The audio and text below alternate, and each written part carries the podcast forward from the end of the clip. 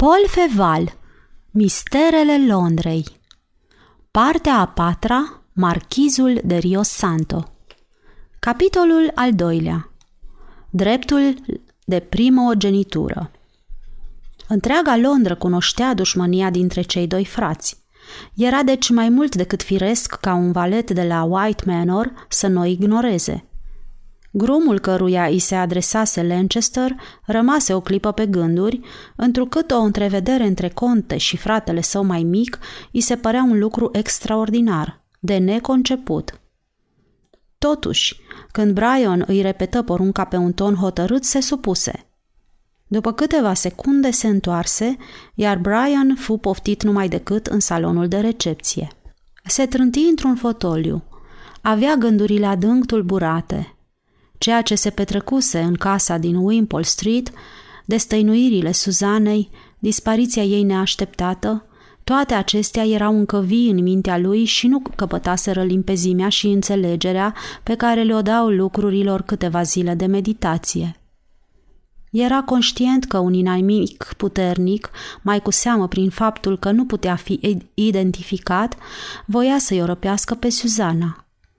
Venea la fratele lui să caute mijloace de a combate și a învinge dușmanul necunoscut. Acesta era scopul, să o regăsească pe Suzana și să o ia sub aripa sa protectoare.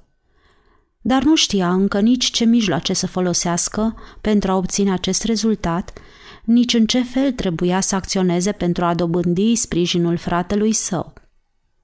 În momentul de față, asta avea mai puțină importanță, nu se simțea oare sigur de el în urma nenumăratelor victorii repurtate asupra lui White Manor? Nu avea oare din partea lui oboseala și plictiseala deznădăjduită a contelui, ajuns la disperare într-o luptă împotriva firii, în care era întotdeauna țapul ispășitor? De multă vreme Brian de Lancaster nu mai pusese piciorul în casa strămoșilor săi. De la moartea tatălui lor, certurile continue cu White Manor îl îndepărtaseră de casa familiei, devenită proprietatea exclusivă a fratelui mai mare. Deși preocupat de gânduri străine emoțiilor obișnuite, Brian simți în suflet o tulburare gravă și necunoscută.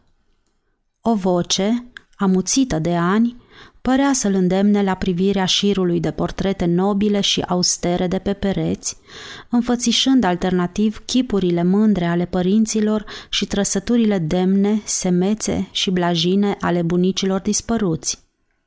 Iar vocea aceea clocotea în adâncul lui, reproșuri în care amesteca și numele detestat al fratelui său.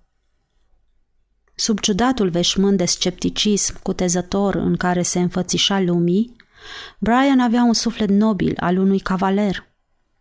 Acum poate că se căia. Oricum, își plecă fruntea ca și cum i-ar fi fost rușine să înfrunte privirile tuturor generațiilor adunate acolo.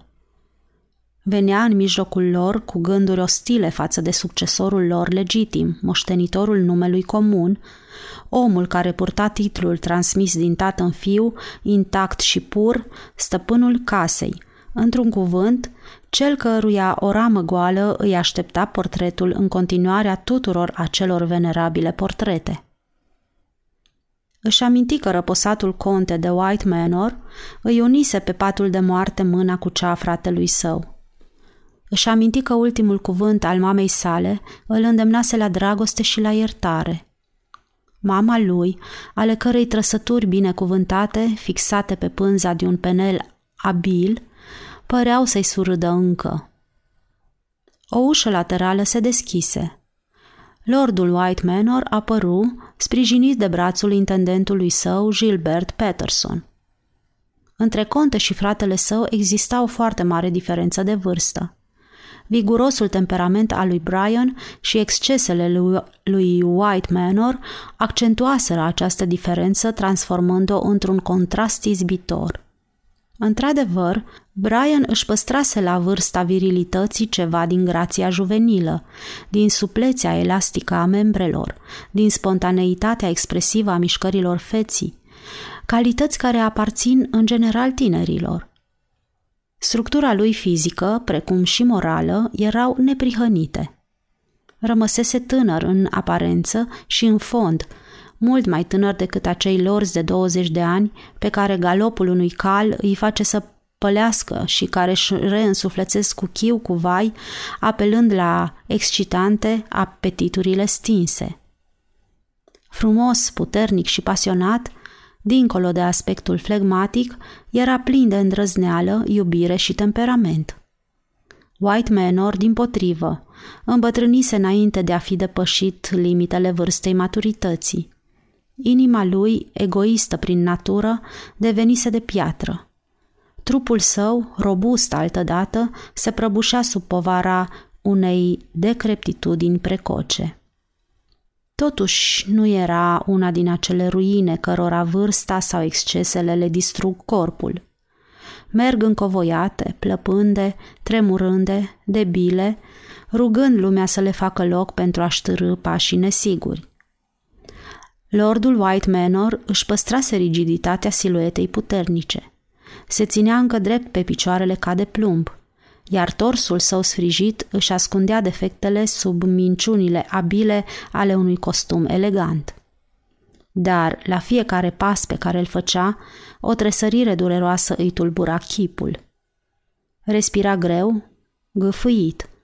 Sub artificiile părului de împrumut se zăreau câteva fire albe rare, presărate aici și colo pe un craniu gol, ridat – avea paloarea înspăimântătoare a celor loviți de apoplexie. Într-un fel era ruina unui organism robust. Uneori, când mânia îl înfierbânta brusc și îi dilua sângele îngroșat care îi astupa venele, își regăsea pentru o clipă vigoarea de odinioară. Putea încă să distrugă ceva, un om sau un lucru, în furia sălbatică a impulsurilor sale – dar plătea repede și scump asemenea izbucniri nesăbuite.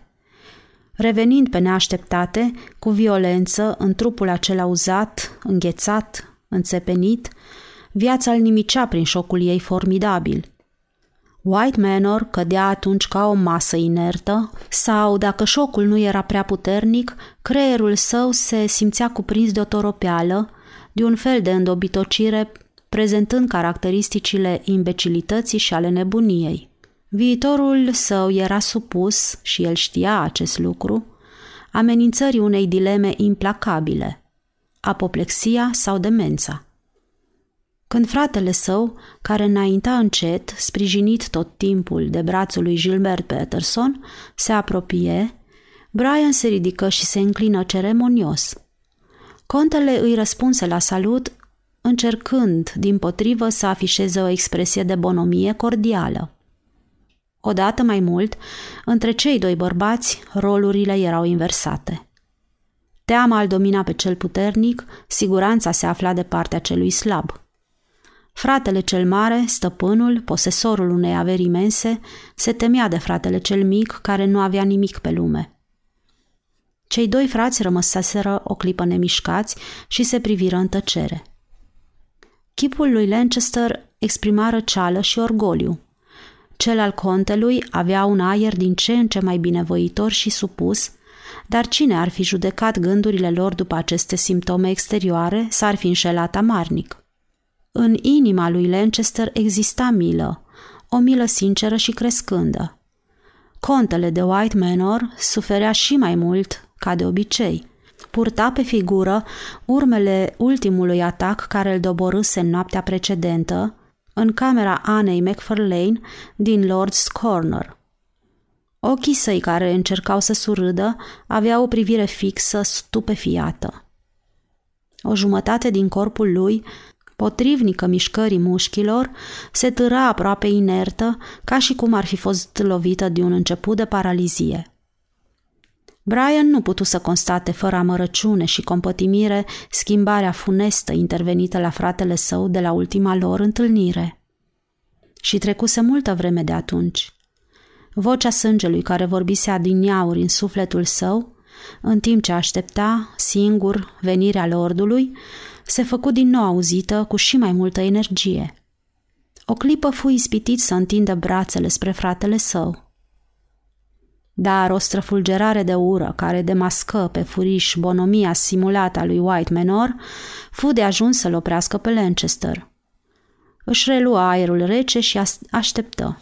În sufletul contelui nu exista decât aversiune profundă, dorință de răzbunare, ură implacabilă, nemărginită. Și el era neplăcut impresionat de aspectul fratelui său.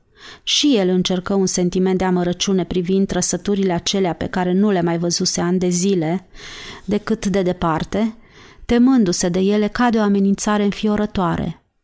Dar ce mare deosebire între surprinderea lui și cea a lui Brian. White Manor ar fi vrut să-l găsească pe acesta din urmă îmbătrânit ca și el, zdrobit, ba chiar mai mult decât el. Or, îl vedea tot tânăr, tot puternic, tot plin de energie și viață. Forța și energia lui nu constituia oare o insultă adusă epuizării sale? Tinerețea aceea nu-și bătea joc de decreptitudinea lui? Nu era, din partea acelui om sănătos la minte și la trup, o supremă ofensă faptul că se prezenta în fața unui bolnav amenințat de nebunie? Pătimașul răzbunător se afla acolo pentru a savura agonia victimei sale. Moștenitorul venise să-și dea seama câte zile mai trebuia să aștepte pentru a intra în posesia unor bogății incalculabile, a castelelor lui White Manor, a parcurilor, a heleșteelor, a pădurilor lui White Manor, a numelui, a titlului, a rangului lui White Manor. Nu mai avea niciun alt mijloc de a-i răpi această moștenire, niciunul, în afara hotărârii de a rămâne în viață.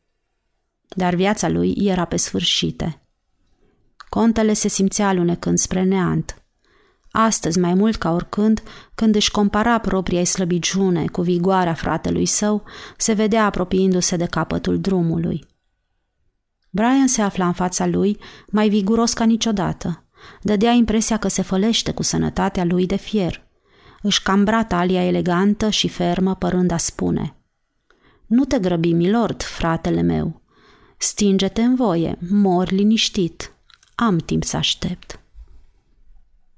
White Manor n-ar fi putut nutri asemenea gânduri și să păstreze în același timp prefăcuta atitudine de bunăvoință ospitalieră pe care încercase până atunci să o pună cât mai în evidență. Ura lui ieși la suprafață și îi scăpără în privire în timp ce un surâs amar îi ridică colțurile buzelor făcându-le să tremure. După câteva secunde, în care se studiară reciproc, și înainte ca vreun cuvânt să fie rostit, cei doi frați ajunseră să se măsoare din ochi ca doi dușmani gata să se strângă de gât. White Manor rupse cel din tâi tăcerea. Ce vrei de la mine, frate?" Întrebă el cu o voce dulceagă, care contrasta puternic cu expresia chipului său. Ai venit să constați progresele supliciului lent la care mă supui? Sunt foarte bolnav, Brian, așa că poți fi satisfăcut. Milord, răspunse Lanchester înclinându-se. Am vrut să mă informez asupra stării sănătății senioriei voastre. Îmi pare rău că te găsesc bolnav. Cât despre acuzația de a fi cauza suferinței dumitale, cred că senioria voastră greșește față de viața fericită pe care a dus-o altă dată și mi-atribuie mie o putere de care nu dispun. Vipera care ucide, domnule, e obscură și slabă. Până și un copil o poate strivi cu piciorul. Brian rămase impasibil, iar contele, regretând numai decât această vorbă scăpată mâniei sale pline de ură, băigui încurcat. Voiam să spun, dar între frați nu ești obligat să-ți cântărești fiecare cuvânt. Sunt de aceeași părere, milord, spuse rece Lancaster. Frații care se iubesc își pot spune orice. Rog pe senioria voastră să nu se jeneze. White Manor își ascunse tulburarea sub o strâmbătură de om bolnav și făcu semn lui Gilbert să-i aducă un fotoliu. Te rog să iei loc, îi spuse el lui Brian. În ce mă privește, îți cer permisiunea de a face același lucru. Ei, și acum, întrucât nu prea obișnuim să ne vedem foarte des, te rog încă o dată să-mi spui care este scopul vizitei. Am venit să discut cu senioria voastră între patru ochi răspunse Lancaster instalându-se, și aștept să rămânem singuri. White Manor șovăi vizibil. Privirea lui părea să facă din nou o comparație între forța fratelui său și propria ei slăbiciune. O spaimă evidentă se putea citi pe obrajii lui căzuți. Între patru ochi, repetă el. Gilbert Peterson e un demn slujitor, frate. De obicei nu mă părăsește niciodată. Prin urmare, nu erai departe, milord, în noaptea când Gilbert Peterson, acest demn slujitor, a pus valeții dumitale, înarmați cu bice, pe urmele mele. A fost un lucru nespus de regretabil, Brian, îngăimă contele. Gilbert și-a primit pedeapsa cuvenită. Dar n-a fost izgonit. Îl opri Brian, a cărui voce calmă nu lăsa să răzbată amărăciunea din sufletul său. Milord, ești stăpân în această casă și n-aș cuteza să-ți socotesc preferința pentru un servitor. Vrei să-l alung? spuse repede lordul. Mă interesează prea puțin, adăugă Lancaster, dacă le alungi sau nu pe acest slujitor atât de demn. Dar chestiunea care mă aduce este gravă. Foarte gravă pentru mine, milord, ca și pentru dumneata. Prezența acestui valet mă stingherește. Contele se gândi un minut, apoi se ridică singur și se îndreptă spre ușă spunând Urmează-mă, Gilbert. Brian, mă întorc într-o clipă și vom fi singuri. Într-adevăr, după câteva secunde, contele reapăru, dar în loc să se așeze în fața lui Brian, luă loc pe un scaun de lângă masa care se afla în mijlocul salonului și depuse ostentativ pe covertura groasă care o acoperea o pereche de pistoale. Asta îți dovedește, Brian, spuse el pe un ton scurt și degajat, că vom discuta serios și deschis. Te urăsc, o știi prea bine. Mă tem de tine, s-ar putea să o știi și pe asta. Te cred în stare de orice, de aceea am adus doi martori care, deși muți, îl vor înlocui totuși pe Gilbert Peterson. Te ascult. Brian începu să zâmbească compătimitor. Ah, milord, spuse el, Don Quixote lovia cu lancia în morile de vânt. Era o nebunie mai mică decât aceea pe care ar reprezenta-o amenințarea mea cu pistoalele. Nu-ți dai seama ce pleașcă ar însemna pentru mine să fiu asasinat de senioria voastră? Nu, domnule, nu-mi dau seama, răspunse contele pe un ton tăios. Vorbele dumitale bagiocoritoare nu mă mai impresionează. Pe cinstea mea, ar fi mai grozav decât dacă m-aș spânzura sub fereastra dumitale. Nu, nu, milord, pistoalele nu te vor apăra de atacurile mele și vei avea nevoie de alte arme ca să duci mai departe lupta dacă respingi propunerea de pace pe care ți-o ofer. Cum? sări contele într-un prim elan de speranță. Ai de gând să pui capăt urmăririi tale implacabile, Brian? Te voi grația, milord, răspunse acesta coborând asupra lui White Manor, privirea lui indiferentă și semeață. Închipuiește-ți că mi inspir milă. Închipuiește-ți că vocea sângelui s-a rostit, că am obosit să tot lovesc într-un frate, că m-am plictisit să zdrobesc un inamic care nu știe deloc să se apere. În sfârșit, m-am plictisit să tot abat disprețul lumii asupra omului ce poartă numele venerat al tatălui meu. Ah, exclamă neîncrezător White Manor, căruia meditația îi reducea bănuielile. Ai un fel foarte aspru de a propune pacea. Asta fiindcă am senzația că ai atins ultimele hotare ale norocirii, milord.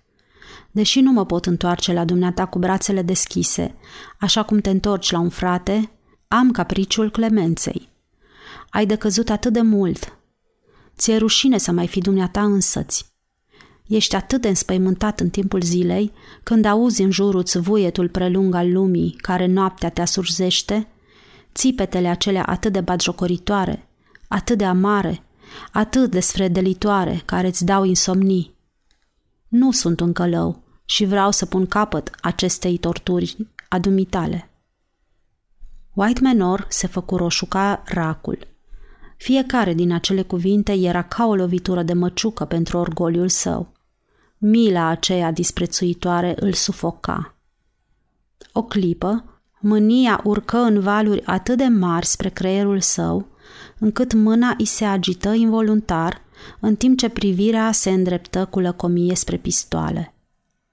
În cel privește pe Brian, socotea că vorbise destul și acum răsfoia un album. White Manor se potolise întrucâtva, stăpânindu-și oarecum furia împotriva acelui calm biruitor.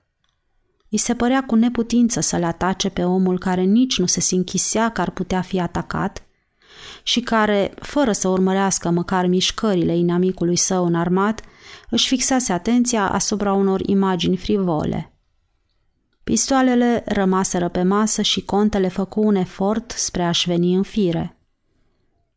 Prin urmare, continuă el după o tăcere, astăzi mă insulți în virtutea obișnuinței pentru ultima oară? Te înșeli, milord, răspunse Lancaster, continuând să acorde atenție imaginilor din albumul pe care îl răsfoia. Nu insult pe senioria voastră.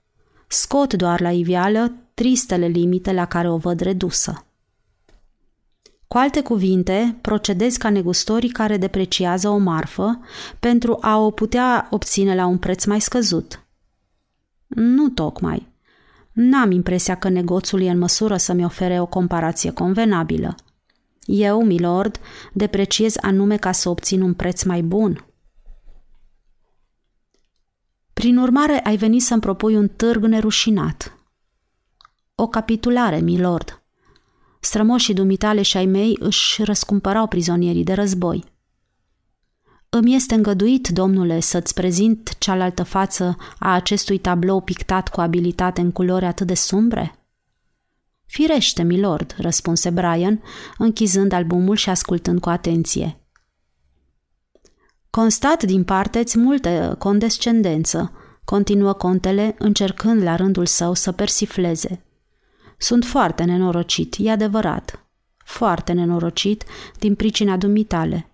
Dar dumneata, care vorbești cu atâta siguranță, crezi că ești într-o situație mai bună? Cu cât mă faci pe mine mai nenorocit, cu atât ies mai mult la iveală propriile-ți nenorociri, căci invidia este o mărturisire, un omagiu. Și ești gelos pe mine. Ești sărac. Dumneata care, risipitor cum te știu, ai putea să cheltuiești o avere, n-ai o parachioară. Eu sunt per al regelui, gentleman și milionar. Te înțeleg și bănuiesc, crede-mă, scopul vizitei dumitale. Găsești că trăiesc prea mult, dar, slavă Domnului, frate, voi mai trăi încă destule zile ca să-ți pun la grea încercare răbdarea. Venind la mine ca să facem pace, cum spui, ai să găsești mijloace de a scăpa de această viață plină de lipsuri și datorii pe care o duci de atâta vreme, ai procedat ca un om cu minte. Numai că poate ar fi mai prudent din parteți să rogi în loc să ameninți. Brian nu răspunse numai decât, ca și cum ar fi vrut să ofere contelui posibilitatea de a-și prelungi discursul. Milord, replică el în sfârșit, în tot ce ai spus e un dram de adevăr, dar sunt și multe erori. Sunt sărac și nici nu mă gândesc să o neg, dar vremea datoriilor a trecut pentru mine. Nu mai am credit. Vrei să mă faci să cred că trăiești din munca dumitale? întrebă White Manor sarcastic. Nu, milord, nu știu să fac nimic.